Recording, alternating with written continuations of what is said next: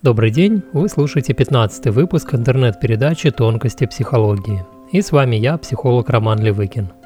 Сегодня я хочу сказать пару слов о личностных нарушениях. Условно можно выделить э, две группы личностных нарушений – менее тяжелые и более тяжелые. Менее тяжелые касаются ограниченной области нарушения. Например, это сфера работы, или социальная сфера, или сексуальная сфера, или трудности с любовными отношениями – или трудности с членами семьи. Более тяжелые личностные нарушения касаются базового отсутствия интеграции концепции себя. У них отсутствует интеграция себя как целостных личностей, и не хватает внутренних сил для восприятия других как интегрированных личностей. Поэтому они судят других, исходя из своего актуального эмоционального состояния. Отсюда у них появляется хаос во всех трех зонах основных жизненных проявлений – это сфера работы и карьеры, сфера любви и секса и сфера социальной жизни и креативности.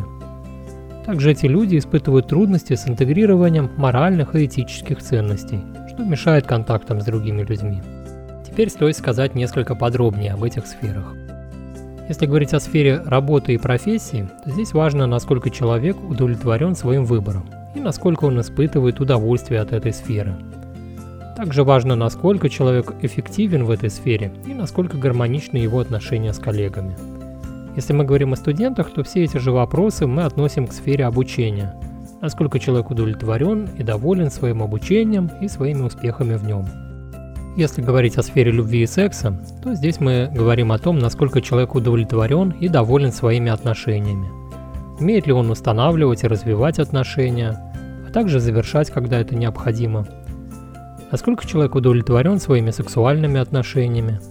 Сочетается ли эротизм преимущественно с нежностью, или он плотно завяз в связке с агрессивными тенденциями?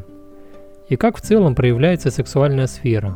Она излишне заторможена или наоборот чрезмерно импульсивна? Или все же удается человеку найти некий баланс?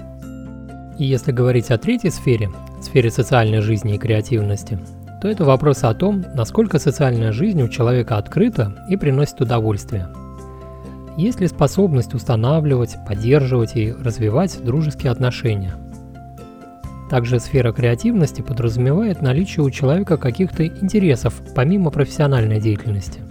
То есть это разговор о наличии хобби, занятиях спортом, может быть наличием какой-то общественной активности, например, участие в благотворительной организации или политической жизни и тому подобное. Подводя итог сказанному, стоит отметить, что важно, чтобы человек был доволен своим внутренним миром.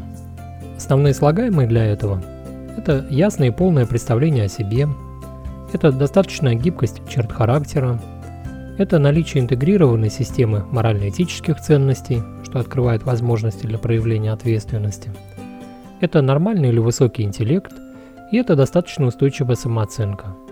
Конечно, можно выделить и другие слагаемые, но на сегодня ограничимся этими характеристиками. Итак, менее тяжелые нарушения будут касаться какой-то одной сферы, более тяжелые повлекут трудности во всех трех сферах. И на этом на сегодня все.